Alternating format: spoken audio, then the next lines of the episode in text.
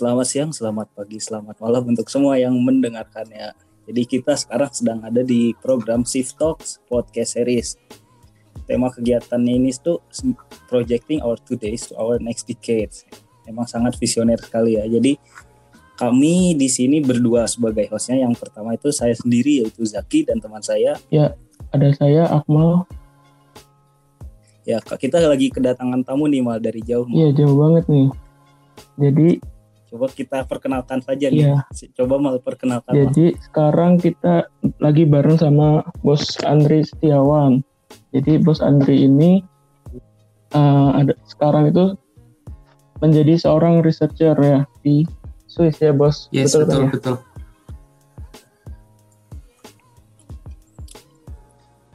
Oh jadi researcher ini di luar negeri ya? ya uh, sekarang Uh, saya di Switzerland ya, nama kampusnya sendiri IPFL, uh, eh, École Polytechnique Fédérale de Lausanne. Dan di sini uh, saya melakukan penelitian yang berhubungan juga dengan topik penelitian S3 saya dulu waktu di Inggris. Uh, cuma dulu waktu saya S3 itu penelitiannya lebih fokus ke numerical modeling, uh, simulation seperti itu ya. Nah untuk sekarang saya lebih fokusnya ke experimental test, jadi sekarang saya lebih banyak kerja di lab seperti itu. Wah, yeah. keren ya. Oh, keren sekali bos yang satu hmm. ini dari Swiss. Yang lain tuh tamu tamunya itu masih dari Indonesia. Paling jauh-jauh beda time zone-nya sejam. Beda 6 jam ya. Beda berapa jam ya, Bos? Lumayan juga di sana udah malam. Mantap sekali. Ya. Iya, ya, terima kasih siang, sudah bos, mengundang di, saya di podcast ini. nah, ya jadi jadi di podcast ini tuh jadi semacam wawancara gitu, Bos jadi ada beberapa pertanyaan nih. Nah, boleh dimulai silakan, saja ya pertanyaannya. Nah, kan dulu tentunya kan ini dulu teknik sipil kan. Dulu itu apa yang menjadi passion? Kenapa pengen masuk teknik sipil? Terus seiring sekarang itu masih passionnya masih sama teknik sipil atau muncul passion yes, yes, baru? Oke, okay. jadi sebelumnya mungkin saya juga uh, cerita dulu saya kan angkatan ITB angkatan 2009 ya. Jadi saya HMS 2009. Dan memang dulu kan jurusan teknik sipil uh, alasannya kenapa memilih teknik sipil sebetulnya saya tidak bisa memungkiri uh, ini sangat terpengaruh juga dari kedua orang tua saya sebetulnya. Jadi kedua orang tua saya kebetulan juga dua-duanya uh, teknik sipil.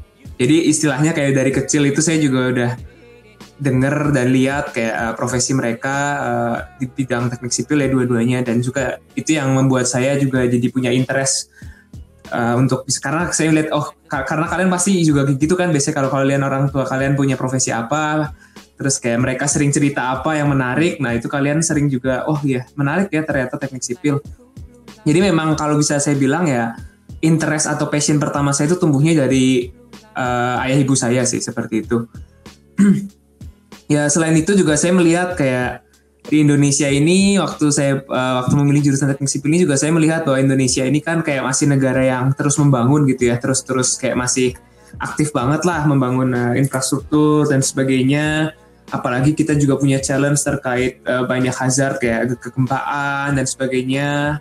Kita juga negara kepulauan kadang juga butuh infrastruktur seperti yaitu uh, pelabuhan bandara atau jembatan. Jadi menurut saya sih selain passion juga ada kebutuhannya ya ada demandnya juga di, di Indonesia sih dan sekarang uh, masih lah passion saya masih teknik sipil karena saya juga uh, S1, S2, S3-nya itu linear ya. Jadi S1 teknik sipil, S2-nya sipil tapi fokus ke structure, S3-nya structure tapi lebih fokus lagi ke beton, concrete structures.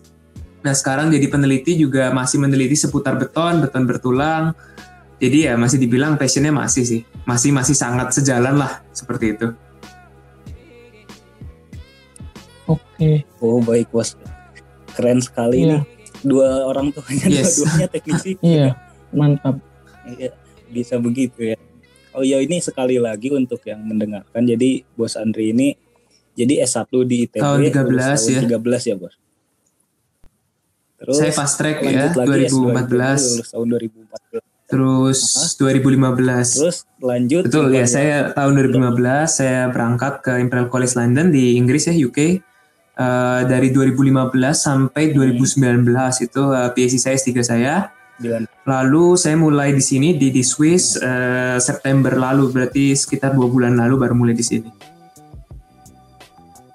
Oh, walaupun pandemi gini tetap ya di sini sama sih ya kayak di Indonesia bisa dibilang. Maksudnya kalau untuk uh, kegiatan belajar mengajar sampai saat ini memang masih online ya.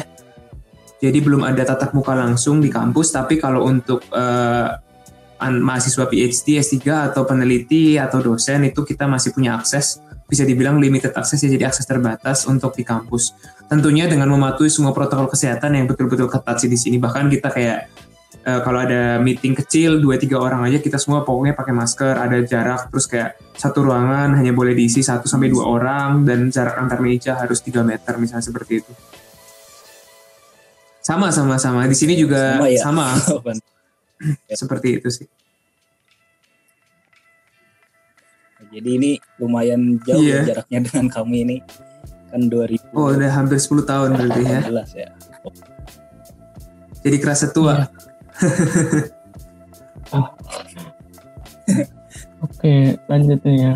Kalau misalkan kan udah ini ya udah apa bos Andri ini udah menjalani kuliah kan udah lama yes. kan. Nah, uh, kan ada tadi udah diceritain ada uh, yang diharapkan itu ketika mau masuk ke teknik sipil gitu kan waktu sebelum kuliah gitu. Nah, misalkan bos Andri ini bisa mengulang kembali waktu masa-masa kuliah gitu apa yang ingin diperbaiki mungkin atau yang ingin dipelajari lagi lebih dalam gitu supaya mendapatkan apa yang di apa yang dicita-citakan waktu sebelum masuk teknik sipil. Iya, jadi um, satu hal mungkin ya yang paling jelas gitu yang setelah saya lihat gitu dari dari keberjalanan 10 tahun ini dari 2009 sampai sekarang 11 tahun gitu ya uh, yang kalau saya bisa ulang gitu ya dari dari S1 lagi gitu yang pengen saya perdalam itu sebetulnya kemampuan uh, computational coding. Menurut saya dulu itu saya masih menganggap bahwa teknik sipil ya teknik sipil gitu kayak ngapain sih kita harus belajar coding coding itu kan makanannya anak stay gitu kan. Kalau zaman dulu pasti mikirnya gitu kayak coding itu anak stay lah informatika gitu. Kayak ngapain sih kita belajar coding Nah, hmm, bener, setelah bener. saya kuliah ke luar negeri, saya di di UK, riset saya juga kebetulan banyak tentang computational. Saya juga kebetulan ya kayak nulis ngembang-ngembangkan kayak subroutine dalam suatu program gitu ya. Saya ngerasa kayak background saya itu nggak nggak kuat untuk untuk maksudnya waktu memulai itu kayak bener-bener kayak wah saya dulu nggak belajar apa-apa ya tentang ini kayak ya belajar sih di di PTI ya istilahnya apa sih kuliahnya PTI ya di TPB itu cuma ya udah aja yeah. gitu udah lulus itu yeah, mah nggak dipegang lagi kayak belajar C++ belajar ya apa ya udah gitu. Nah kayak padahal kayak kalau kita lihat zaman sekarang kayak menurut saya kemampuan untuk menyusun algoritma computational simulation coding itu di bidang apa pun gitu. Maksudnya kayak mau kamu di bidang finance mau kamu di bidang medical mau di bidang data science apa pun butuh butuh minimal kemampuan basic coding lah seperti itu kan.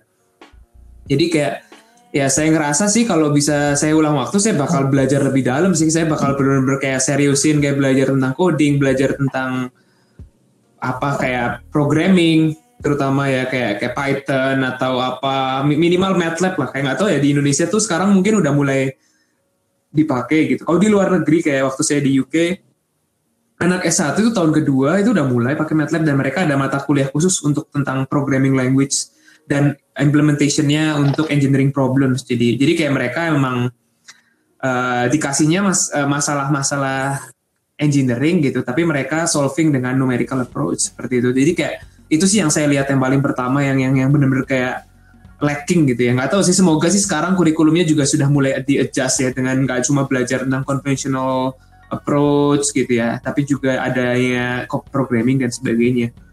Terus uh, apalagi ya. Dan mungkin juga lebih ke apa ya belajar segala sesuatu itu dari filosofi sih.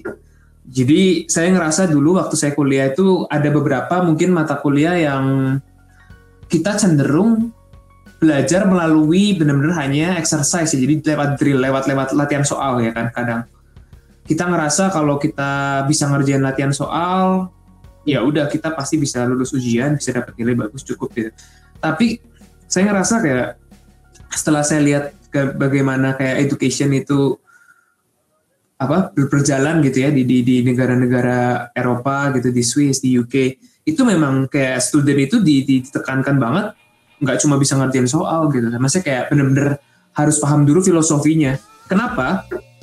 Karena gini kalau kalau kamu bisa ngerjain soal begitu soalnya diganti sedikit itu pasti kita agak oh ini nggak kayak nggak pernah ngerjainnya nggak tahu deh caranya. Ya kan pasti ada kayak gitu kan. Tapi kalau kita tahu filosofi itu yeah. mau ngerjain soal apa pun bisa gitu yang pertama. Yang kedua filosofi yang kuat itu ketika nanti kita belajar suatu topik baru yang lebih advance kalau filosofi uh, foundation kita kuat itu kita lebih gampang.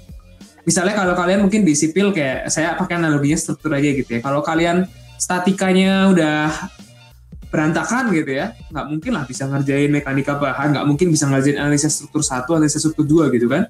Mau mau boro-boro ngerjain mekanika bahan gaya dalamnya salah mau ngitung tegangan gimana misalnya gitu kan. Sesimpel itu. Nah nah itu kadang kayak kita mungkin waktu statika kita banyak nyepelin ah apa nih struktur lah perletakan kayak sederhana balok di atas dua tumpuan pelengkung tiga sendi atau apa kayak rangka batang.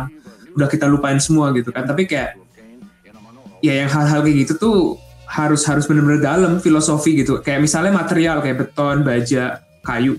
Itu kita harus benar-benar dalam ya kayak nggak nggak cuma tahu cara rumusnya gitu.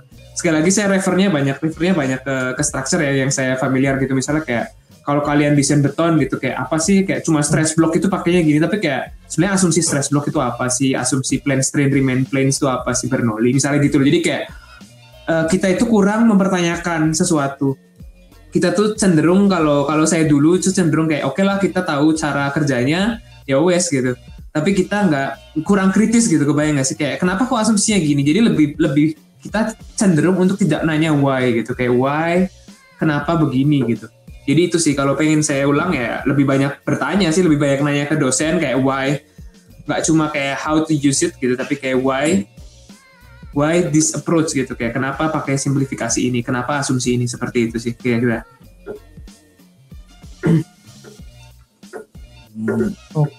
Oh yes yes. Percayalah percayalah. Nanti kalau kalian udah lulus mau kerja di mana pun nggak bisa namanya kabur dari yang namanya programming lah zaman sekarang ya.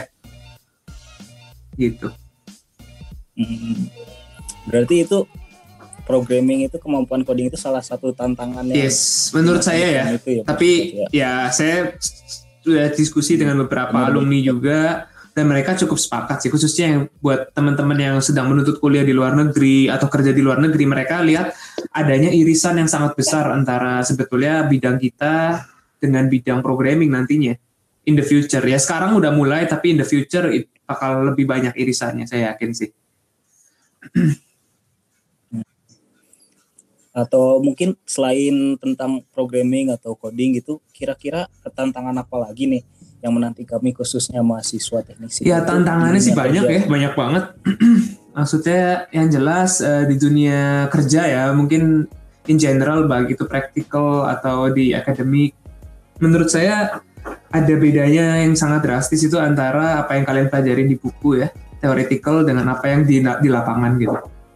Jadi ada transisi yang cukup berat gitu ya untuk kalian bisa benar-benar memahami gitu apa yang ada di lapangan yang kalian tadinya cuma lihat di atas kertas gitu. jadi ada ada berkalian akan merasakan transisi yang cukup besar di sana menurut saya terus yang kedua adalah penyesuaian diri terhadap uh, suatu project yang multi apa ya istilahnya multidisiplin yes multidisiplin. Jadi multidisiplin, ya. di, di namanya di project nyata hmm. gitu. Nggak mungkin lah cuma kalian seorang engineer sipil kerjanya sama semua engineer sipil. Enggak ada arsitek ada orang dari teknik lingkungan mungkin ada orang finance finance juga ada orang apa social planner gitu kan. Maksudnya kayak campur banyak banyak sekali di dunia ini tidak ada lah yang betul-betul hanya satu pure engineering problem gitu. Tapi kayak pasti ada multidisciplinary problem yang kalian itu juga mungkin nggak terlalu kalian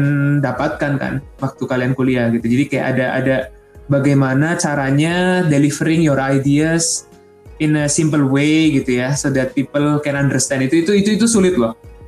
Kalian bicara sesama teknik sipil aja, misalnya kalian kakaknya struktur sama geoteknik aja mungkin udah mulai beda nggak terlalu nyambung gitu waktu kalian present tentang project akhir kalian misalnya.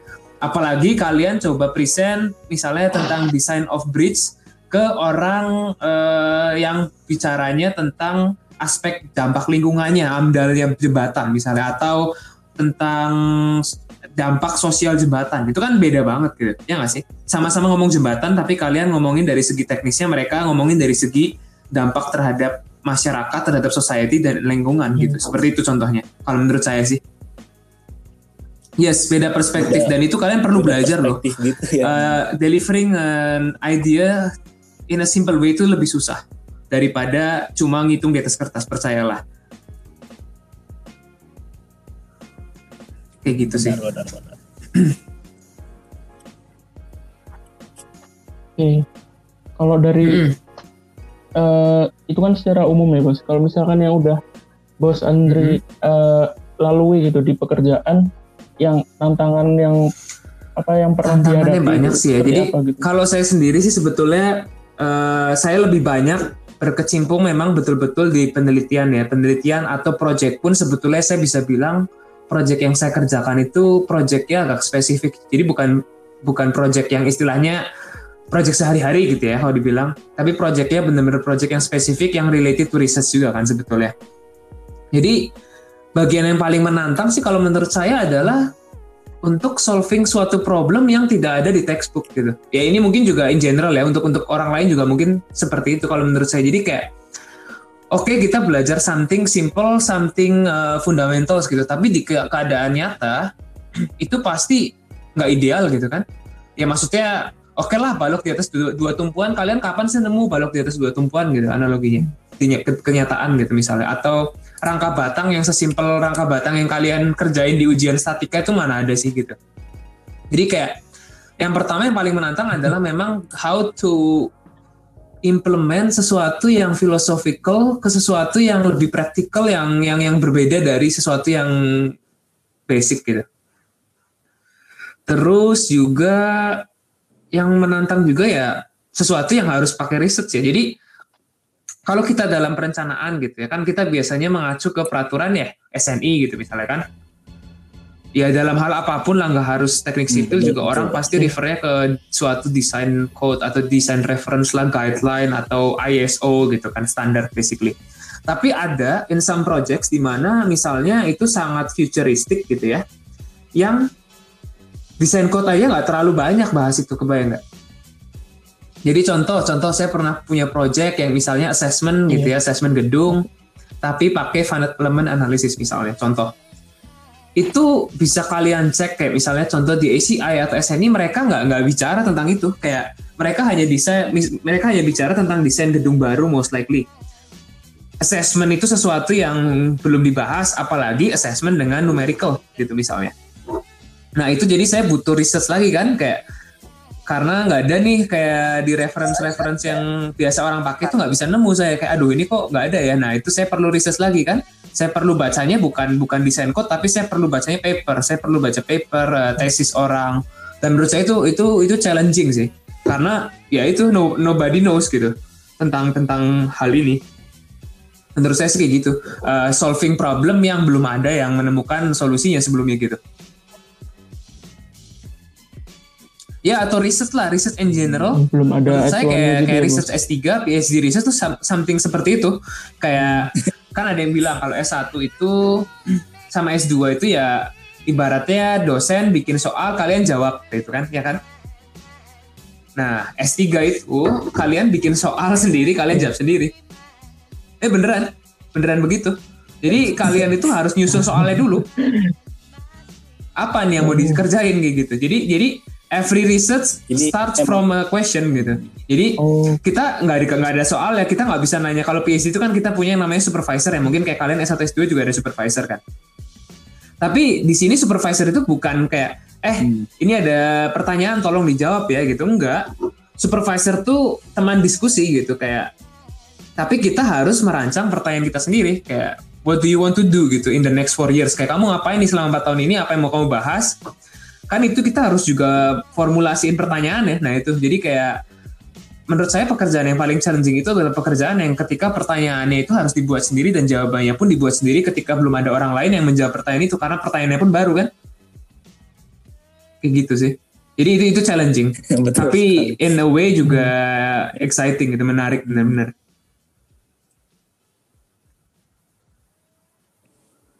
Ya kami aja yang masih cari-cari jurnal yang yes. udah ada aja masih susah apalagi ini. Iya jadi kalian uh, bikin pertanyaan. Jadi buat. kalian memang prosesnya dari kayak kalian baca dulu. Dari dari baca pekerjaan orang kalian harus tahu kan kayak apa sih yang belum dikerjain orang tapi kira-kira bakal useful gitu. Nah itu kalian mulai bikin pertanyaannya dulu.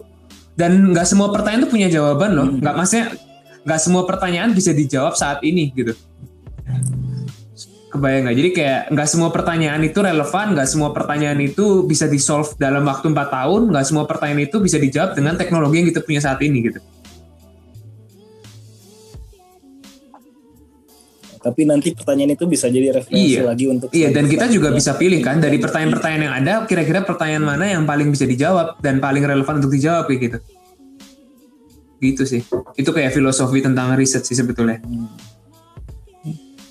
Jadi ya itu kira-kiranya. Yang challenging itu ya. Oh itu. Jadi yang yes. paling challengingnya ya itu ya. Yes. buat pertanyaan sendiri. Jawabnya jawab sendiri. Nah, kalau sekarang yang paling enjoyable apa? Kalau dari pekerjaan sama. sebagai bikin pertanyaan ya dan jawab sendiri. Maksudnya kayak kenapa enjoyable? Jadi gini kayak kalau kita dikasih soal kita jawab itu kita menjawab karena sesuatu yang dipaksakan ke kita kan kayak force ke kita kita harus jawab ini kayak maksudnya kayak kalian ujian lah ya kalian punya soal kalian jawab karena dikasih soal itu ya kita supaya dapat nilai gitu kan tapi kalau the the wonderful thing kayak the beautiful thing about research hmm. itu ya kita yang nentuin pertanyaan sendiri loh. Kita kita kita bosnya loh. Kita kita yang punya kuasa freedom penuh untuk pengen ngerjain apa kebayang gak sih? Jadi kita punya kuasa penuh atas apa yang akan kita mau hmm. lakuin. Kalau kita if we don't like it ya udah nggak usah kita kerjain gak? Maksudnya kayak sesimpel itu kayak maksudnya kayak kita punya freedom untuk memilih apa yang mau kita kerjakan. Tentunya juga pasti kita sesuaikan ya dengan sesuatu yang relevan, sesuatu yang visible. Tapi we have the freedom gitu kayak kita benar-benar punya freedom untuk memilih apa yang mau kita kerjakan dan you can really apa ya kayak choose something that you enjoy gitu kan at the end jadi kamu bisa milih apa yang memang benar-benar kamu passionnya di situ maksudnya kayak saya ya saya passion saya di concrete structures ya. Saya pengen research di concrete ya. Saya pilih topik yang relevan dengan concrete structures and then we find the problems yang belum solve kita kita coba research gitu. Itu enjoyable thing juga challenging but enjoyable makanya tadi saya bilang kayak gitu. Kayak gitu sih. Karena yes yes betul. Kayak kalian punya list of favorite movies gitu atau list of favorite books gitu nah hmm. nanti kalian tinggal pilih aja mana nih yang pengen dibahas lebih lanjut gitu dari list of your favorite movies or list of your favorite books tuh kayak which one that you want to discuss more gitu kayak Etienne kan kayak mana yang mau diperdalam gitu kayak gitu sih kira-kira ya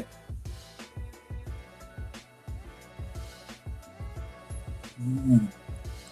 Memang sih. Ada kan, apalagi kalau pertanyaannya bikin sendiri ya nggak sih? Pernah nggak sih kalau kalian tadi jalan nih misalnya kayak ih, ini kok iya, kenapa ya uh, jalan atau misalnya misalnya kayak kenapa kok misalnya kalian nanya sendiri kayak jembatan kenapa bentuknya arc gitu? Kayak kenapa lengkung gitu? Terus kayak itu pertanyaan dari kalian sendiri. Terus kalian mikir oh iya ya kalau lengkung ini kayak misalnya lebih efektif nih kalau menerima gaya bending diubah jadi tekan. Jadi efektif karena zaman dulu belum ada tulangan elemen-elemen itu cuma batu bata yang cuma bisa tekan nggak bisa tarik. Oh jadi kita bisa memanfaatkan bata dengan baik kalau bentuknya lengkung. Kan kayak puas ya kayak oh iya ya dari dari hal sederhana observasi yang kalian lihat nih misalnya kayak atau kenapa kok misalnya apalah kayak kenapa bandara bentuknya kayak gini atau alurnya begini terus kalian ketemu sendiri kayak oh iya ya itu full feeling gak sih kayak kayak kayak satisfying gitu. Walaupun mungkin pertanyaan-pertanyaan sederhana loh. Kayak research can be really apa ya kayak simple dari dari hal sehari-hari gitu kayak kenapa kayak saya pernah waktu itu uh, datang ke presentasi tentang self healing konkret gitu yang beton bisa men, apa kayak menutup sendiri. Itu research questionnya dari kayak orang katanya rumahnya bocor kayak hujan terus tiba-tiba terus dia mikir setelah beberapa hari kok nggak bocor lagi? katanya. Dia bingung loh kok kemarin-kemarin bocor lama-lama kok udah nggak bocor? katanya padahal nggak diperbaiki misalnya. Ternyata beton memang ada suatu kayak capability untuk self healing. Jadi itu kan kayak pertanyaan-pertanyaan sehari-hari gitu dari dari genteng bocor misalnya. As simple as that gitu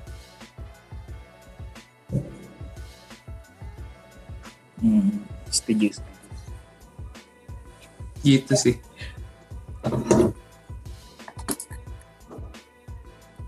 Oke.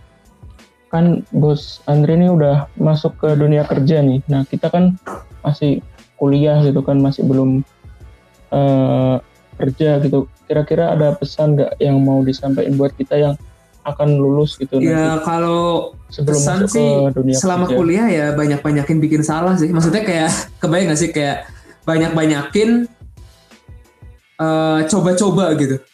Karena kalau kalian udah kerja itu kan kalian lebih punya banyak constraint ya boundaries kayak kalian nggak bisa terlalu punya freedom untuk berbuat sesuatu yang kalian suka atau karya yang kalian suka gitu. Jadi kalau kalian masih kuliah kayak misalnya sekarang itu kalian carilah passion kalian gitu. Passion kalian tuh apa? Tekunin di situ gitu. Maksudnya kayak ikutlah lomba-lomba kalau memang kalian tertarik lomba-lomba atau ikutlah kayak uh, lomba menulis karya ilmiah kalau memang kalian suka atau basically apa ya kayak explore passion kalian sih. Karena kalau kalian udah kerja itu agak bias. Kenapa bias? um, kalian cenderung melakukan apa yang kalian diminta untuk lakukan sebetulnya. Jadi basically mungkin itu bukan sesuatu yang ingin kalian lakukan. Nah pas kuliah itu kalian sebetulnya masih punya freedom untuk memilih kan. Di dunia kerja ya ada sih kebebasan untuk memilih, tapi kan tidak sebebas itu. Jadi saat kuliah itu gunakanlah kebebasan kalian untuk bertanya. Jadi kalau kalian nggak tahu sesuatu tanyalah gitu. Serius, maksudnya ini ini ini sering kayak kita teman-teman bikin jokes juga ya kayak kalau kalian di sana sekarang punya dosen-dosen gitu ya yang selevel misalnya contoh lah kayak Pak Iswandi gitu yang yang kalau kalian di luar aja mau ketemu aja harus bikin janji dua bulan misalnya kebayang nggak? Dua bulan sebelum atau kalian harus konsultasi aja mahal lah istilahnya sorry ya guys saya bilangnya gitu. Tapi kayak Pak Iswandi Imran. Pak Iswandi yang itu kak. Ya eh yang 82 ya. Iya kan dosen kalian kan? Milisi 82 itu ya bos. Ya Nah, guru besar. Maksudnya iya, kayak iya, iya, iya. kalian guru tuh punya akses luar biasa loh di kelas kayak ketemu dia seminggu sekali misalnya kan. Maksudnya kayak tanyalah ke mereka ke profesor-profesor gitu ya kayak ke Pak Bambang, Pak Indra Jati gitu ke Pak Adang, Bu Herlin gitu-gitu ya. Kapan lagi gitu maksudnya kalian punya akses sebebas itu untuk ketemu orang-orang expert gitu ya. Tanyalah kalau kalian nggak tahu apa-apa tuh tanya. Serius kayak di di Indonesia tuh cenderung orang tuh takut tanya Padahal ya kayak kalian itu punya privilege loh buat nanya dan dan itu sesuatu yang nggak akan kalian punya lagi kalau udah lulus serius. Jadi jadi banyaklah bertanya. Kalau nggak paham apa tanya atau baca buku baca buku itu juga sesuatu yang apa ya kayak perlulah kayak gitu. Terus banyaklah kalau menurut saya organisasi juga penting sih. Saya nggak bisa pungkiri. Saya juga dulu kan BPHMS. Uh, eh, menurut saya itu benar-benar kayak mengajarkan kalian bagaimana untuk cara berkomunikasi dengan orang lain dengan dengan nyaman dengan dengan idenya bisa benar-benar nyampe itu ya saya belajar dari organisasi. Jadi soft skill ya, soft skill itu sesuatu yang menurut saya di, di tempatnya di, di, di organisasi. Ya, maksudnya nggak harus HMS ya. Kalian bisa aktif di unit lain atau di KM, nggak masalah. Tapi jangan cuma belajar pulang lah kalau menurut saya. Jangan cuma kupu-kupu gitu. Sayang, sayang karena toh ya toh ya ini saya bilang eh, hal sesuatu yang nyata tapi mungkin mengecewakan buat kalian. Nggak semua yang kalian pelajarin itu bakal kepake kok nanti waktu-waktu kerja. Mungkin hanya sebagian dari 140 berapa 144 SKS total SKS kalian berapa ya satu? 144 kan dari 144 SKS itu paling ya, berapa yang benar-benar kayak benar-benar kayak dipakai setiap hari untuk pekerjaan kalian? Jadi kayak apa ya maksudnya kayak ya kuliah Oke, pasti. Uh, tapi juga jangan lupa untuk organisasi dan have fun lah gitu maksudnya. Kayak gitu sih.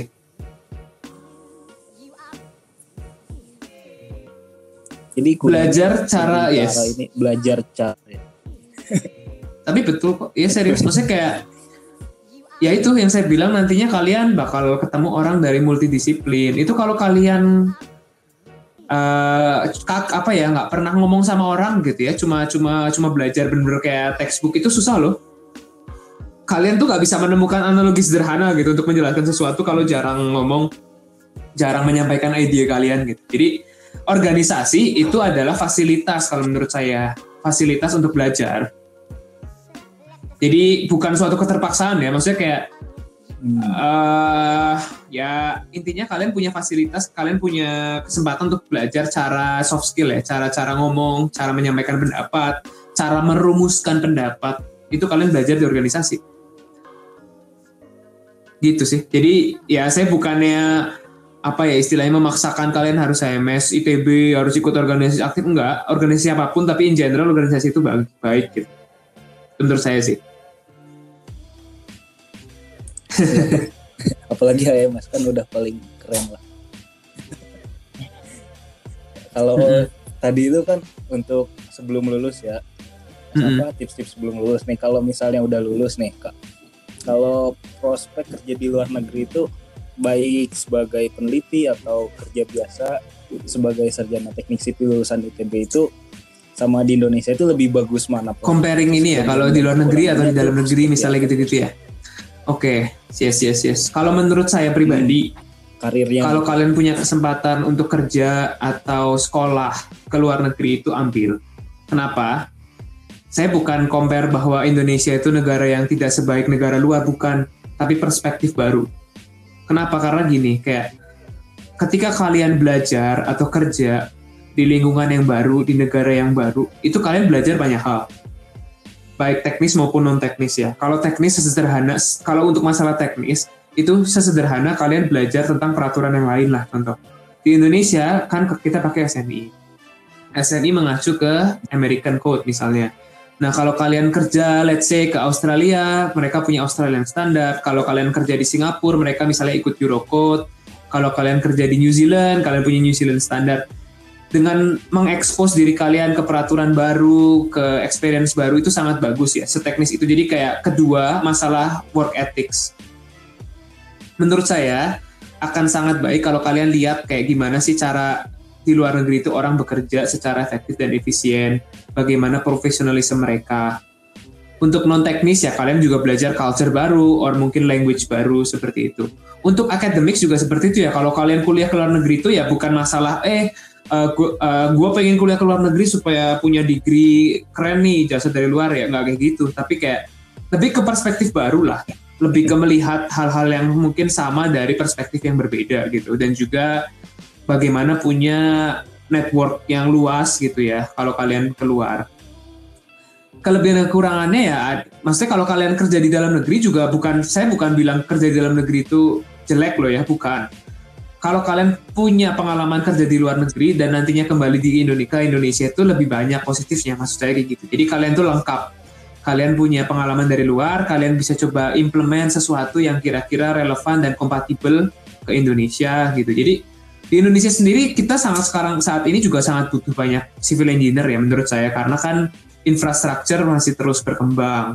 Nanti kalau infrastruktur sudah mulai dibangun, isu selanjutnya juga kita harus punya banyak engineer untuk assessment, maintenance dan sebagainya. Jadi kelebihannya memang kalau di Indo prospeknya lebih luas tapi kekurangannya ya kita tidak pernah mengekspos diri kita atau men-challenge diri kita untuk terjun ke lingkungan yang baru, ke exposure yang baru, network yang baru, culture yang baru itu nggak ada. Kayak gitu sih kira-kira Tapi ya both both aspek itu punya kelebihan kekurangan sih sebetulnya yang saling melengkapi sebetulnya menurut saya. Di luar negeri lebih susahnya ya memang in terms of pros, apa prospektif ya kayak kan nggak semua company uh, bisa menerima orang dari luar ya. Maksudnya itu sesuatu yang di semua negara berlaku lah gitu. Atau kalau untuk kuliah di luar negeri kan juga pasti ada proses yang lebih panjang, proses yang lebih let's say butuh effort gitu. Ya jadi ada kekurangan dan kelebihannya masing-masing menurut saya sih. Nggak ada yang istilahnya nggak ada yang lebih baik atau lebih buruk ya, tapi kayak lebih ke advantages and disadvantages untuk setiap pilihan ini gitu menurut saya. Balance betul. Memang balance gitu ya tergantung. Tapi kan kalau iya sih ya. maksudnya itu itu salah satu juga menurut saya ya expose ke sesuatu yang baru gitu ya maksudnya kayak lingkungan baru. Di sini juga di Swiss kan di tempat saya ini ya uh, bahasa Prancis jadi uh, kita juga belajar kayak mengekspos. Ya maksudnya menarik juga lah kayak lihat bagaimana kayak orang berkomunikasi dengan bahasa yang lain.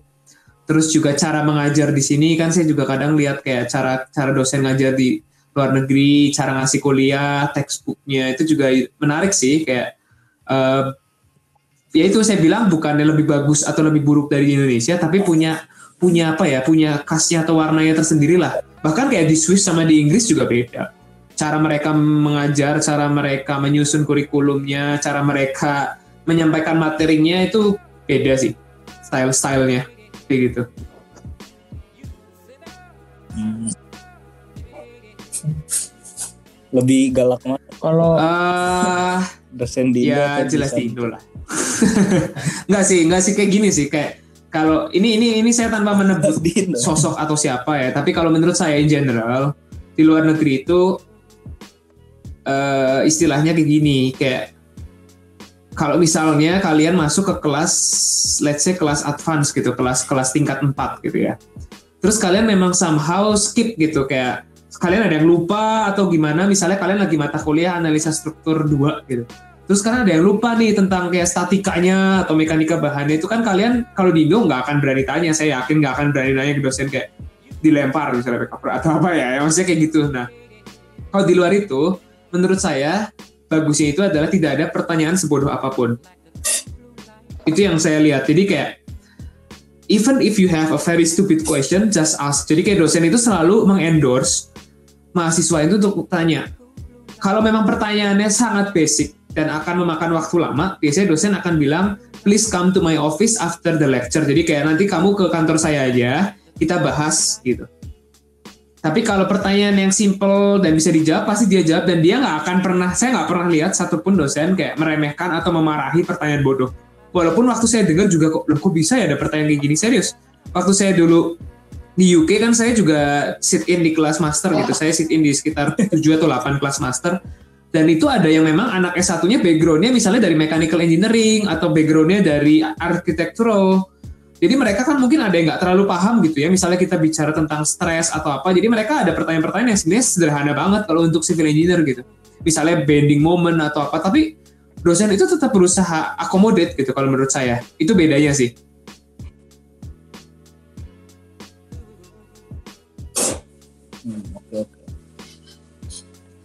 kalau di luar negeri sama di uh Indonesia uh, selain dosennya itu tadi kan dosen bahasnya kalau perusahaan uh, beda sih. kayak gitu gitu ya bedanya kalau masalah ini sih memang sebetulnya kita masih jauh tertinggal ya. Bukannya gimana di Indonesia maksudnya baik dari segi implementasi teknologi contoh ya. Hmm. di Indonesia itu kan baik konstruk apa contractors atau misalnya konsultan itu kan masih istilahnya bisa dibilang cukup tradisional gitu ya.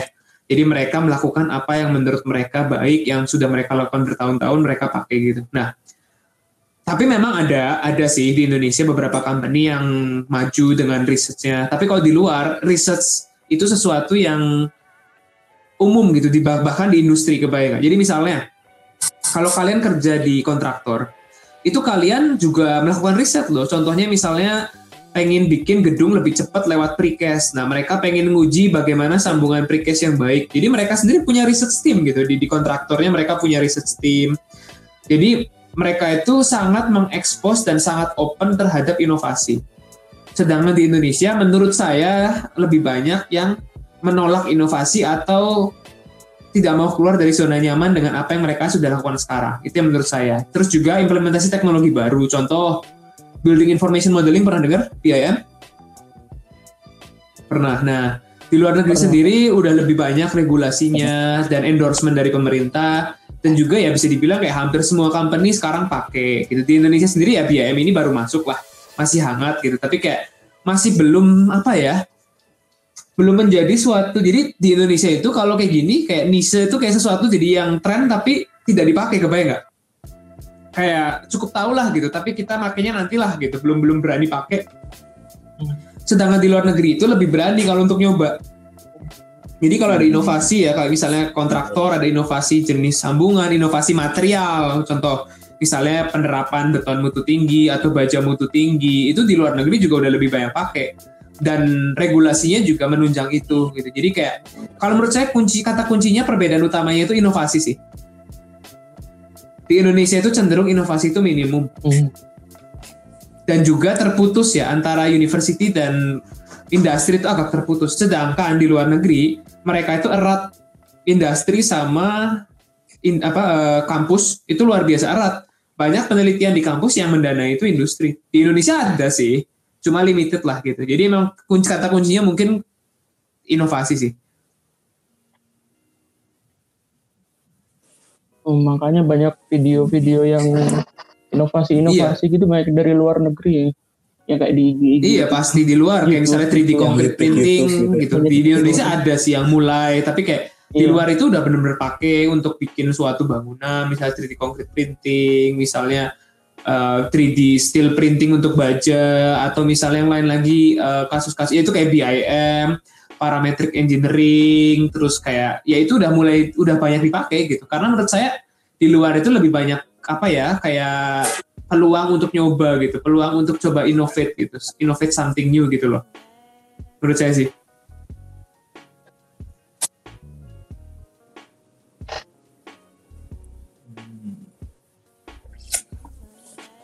nih oh, selanjutnya mm -hmm. nih bos misalnya oh, sudah lulus dengan menimbang kelebihan-kelebihan tadi di luar negeri itu lebih baik kerja dulu 2 sampai tiga tahun lalu ambil S2 di luar atau gimana itu terus apa yang perlu dipersiapkan kalau menurut saya ambil uh, S2 di luar negeri baik itu. sih kalau kalian mau kerja dulu kenapa karena gini uh, kadang kalau kita baru benar-benar lulus S1 gitu ya kita sendiri sebenarnya belum tahu nih kayak kira-kira ilmu apa sih yang akan diperlukan di Indonesia atau di dunia di masa mendatang. Maksudnya kayak karena kalian kan baru keluar dari institusi ya kayak yang segala sesuatu ideal, segala sesuatu textbook. Sedangkan kalian itu untuk menekuni sesuatu itu juga selain perlu passion juga perlu istilahnya kayak survei gitu ya kayak kira-kira di masa mendatang itu apa sih yang demandnya tinggi contoh misalnya kalau kalian kerja uh, di industri itu kalian bakal tahu lah kayak misalnya oh di masa depan ini isunya lebih banyak tentang misalnya assessment atau maintenance atau misalnya lebih ke retrofitting, strengthening atau apa contoh. Nah, itu nanti kalian bisa ngambil S2 yang memang agak spesifik gitu. Jadi bisa kalian khusus misalnya kan ada nih kayak S2 tentang struktur jembatan, S2 tentang health monitoring jembatan, S2 tentang tunneling untuk terowongan, S2 tentang uh, building information modeling. Jadi kalian tuh lebih tahu gitu apa yang kira-kira dibutuhkan di civil engineering di masa mendatang gitu. Jadi menurut saya sih nggak masalah kerja 2-3 tahun uh, sambil melihat gitu ya. Tapi kerja tuh kalau menurut saya kerja itu bukan cuma kerja for the sake of kerja gitu ya, tapi juga sambil kalian itu apa ya raising awareness kalian terhadap apa sih sebetulnya yang lacking di industri kalian gitu? Apa sih yang sebetulnya masih bisa diimprove dari industri kalian? Uh, apa sih yang kira-kira in the future demandnya bakal tinggi? Terus kalian apa sih kira-kira skill ya? Skill yang kalian bakal butuhkan gitu. Jadi kerja menurut saya bagus gitu. Tapi ya sambil tadi sambil sambil istilahnya cari tahu gitu baru nanti kalian ketika memilih S2 pilihlah yang memang sesuai dengan passion tapi juga punya demand gitu punya pasar punya potensial di masa mendatang. Seperti itu sih. Jadi nggak masalah kerja dulu cari tahu masalah di industri apa kalian bisa fokusin kuliahnya di situ sambil sambil melihat-lihat kira-kira skill-skill apa sih yang kalian butuhkan di masa mendatang. Kayak gitu sih kalau dari saya.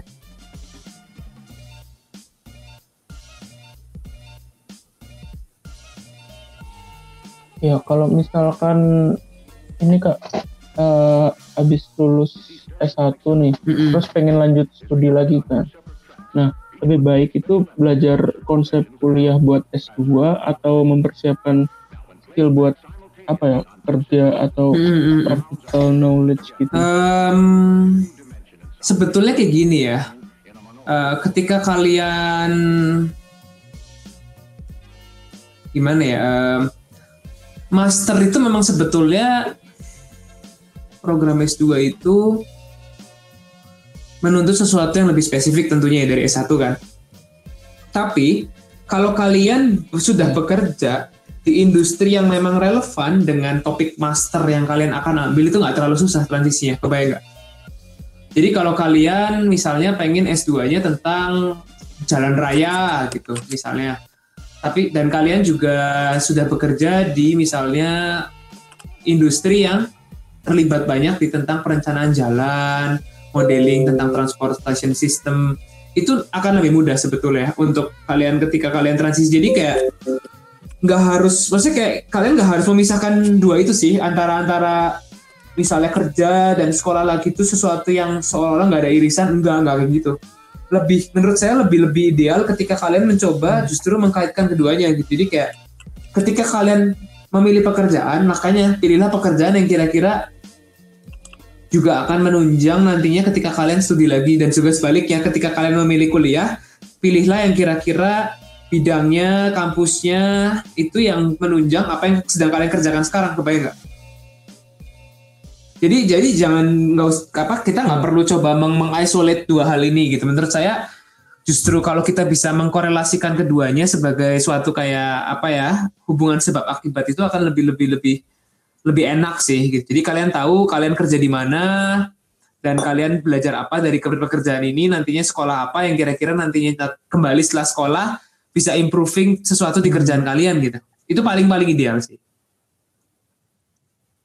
Iya, diseimbangkan, dan dikaitkan gitu. Maksudnya kayak ya skill yang kalian dipakai dalam pekerjaan itu tentunya juga akan berguna waktu kalian S2 dan ilmu yang kalian didapatkan saat S2 ya pastinya berguna untuk pekerjaan kalian gitu. Jadi kayak itu sesuatu yang nggak nggak usah kalian pisahkan gitu sebetulnya menurut saya.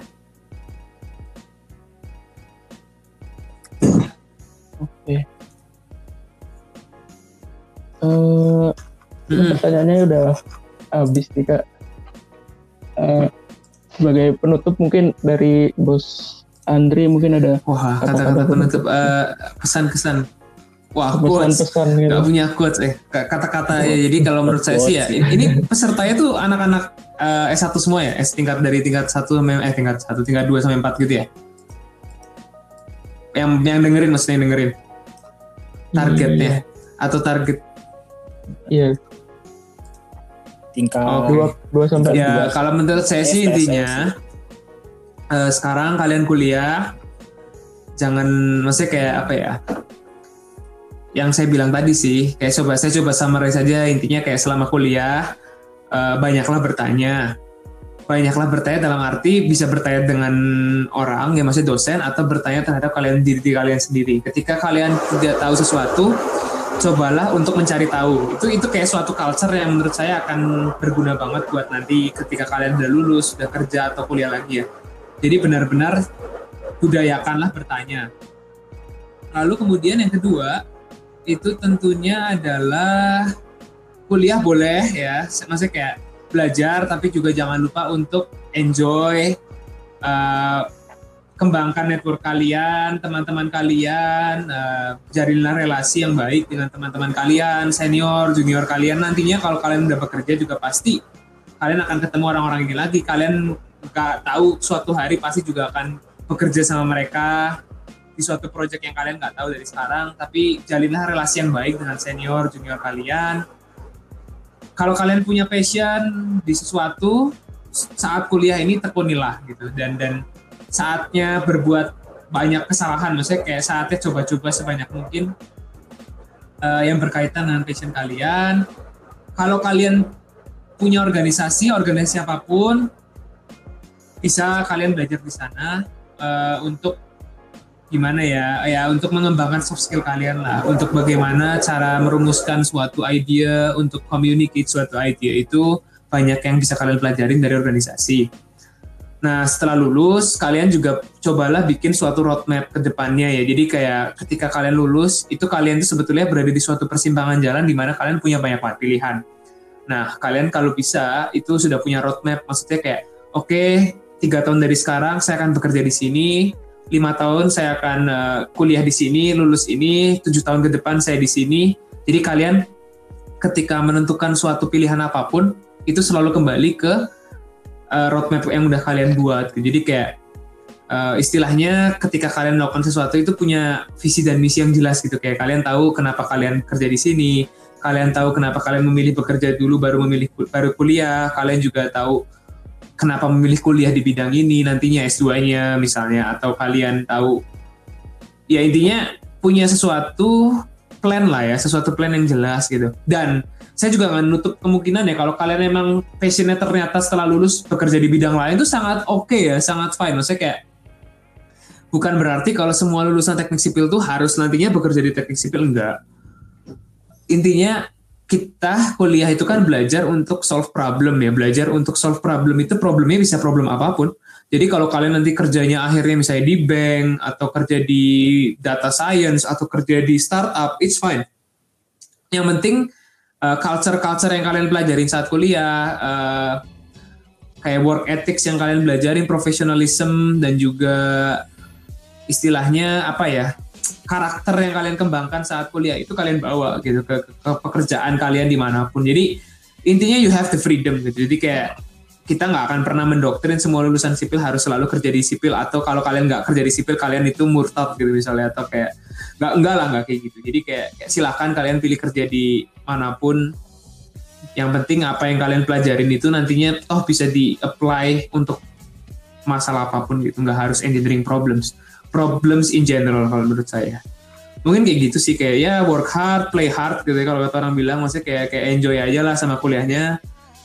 Uh, carilah teman sebanyak-banyaknya. Kalau karena ya itu kalian nantinya ke depannya pasti ketemu orang-orang itu lagi. Apalagi kalau kalian bidangnya masih di teknik sipil gitu.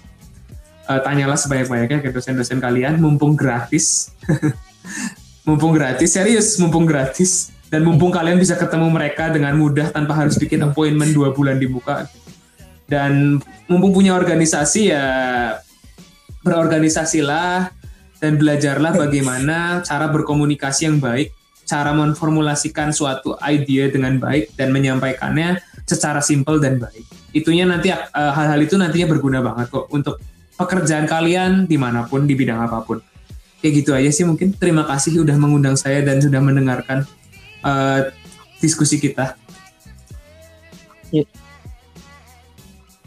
ya kami juga dari uh, apa MC uh, uh, mengucapkan progressive talk ini progressive mengucapkan talk. terima kasih juga buat uh, bos Andri yang udah menyempatkan waktunya untuk bisa kami wawancara ini pada kesempatan kali ini dan ilmu-ilmu dan pengalamannya yang udah yes, dibagikan yes. kepada kami gitu. Terus buat teman-teman dan bos bis kalian yang sudah mendengarkan podcast ini ke saya dan Jaki ucapkan terima kasih. Uh, eh, kami pamit undur diri apa dari Terima kasih. Terima kasih. Yes. Oh iya ya, sama-sama. Mari dan, selamat dan malam. Sekali lagi, Bos. selamat siang. Makasih, mari. Sama-sama. Kasih, Bos. Boleh, boleh. Santai maksudnya kalau kalian memang pengen bikin sesi khusus tentang bagaimana mempersiapkan diri untuk kuliah ke luar negeri, apa aja yang harus disiapin, apa yang diekspektasi juga nggak masalah. Lebih spesifik misalnya, karena memang saya sebetulnya nggak terlalu banyak untuk experience di industri sih, tapi saya lebih banyak di bidang memang kayak kuliah, uh, academics, research dan sebagainya. Jadi kalau memang ada nanti suatu saat, uh, let's say suatu event khusus terkait dengan kayak how to prepare for studying abroad atau sebagai apa nggak masalah gitu. Silakan aja. Oke. Okay. ya baik bos Andri. Uh, terima kasih atas waktunya ya.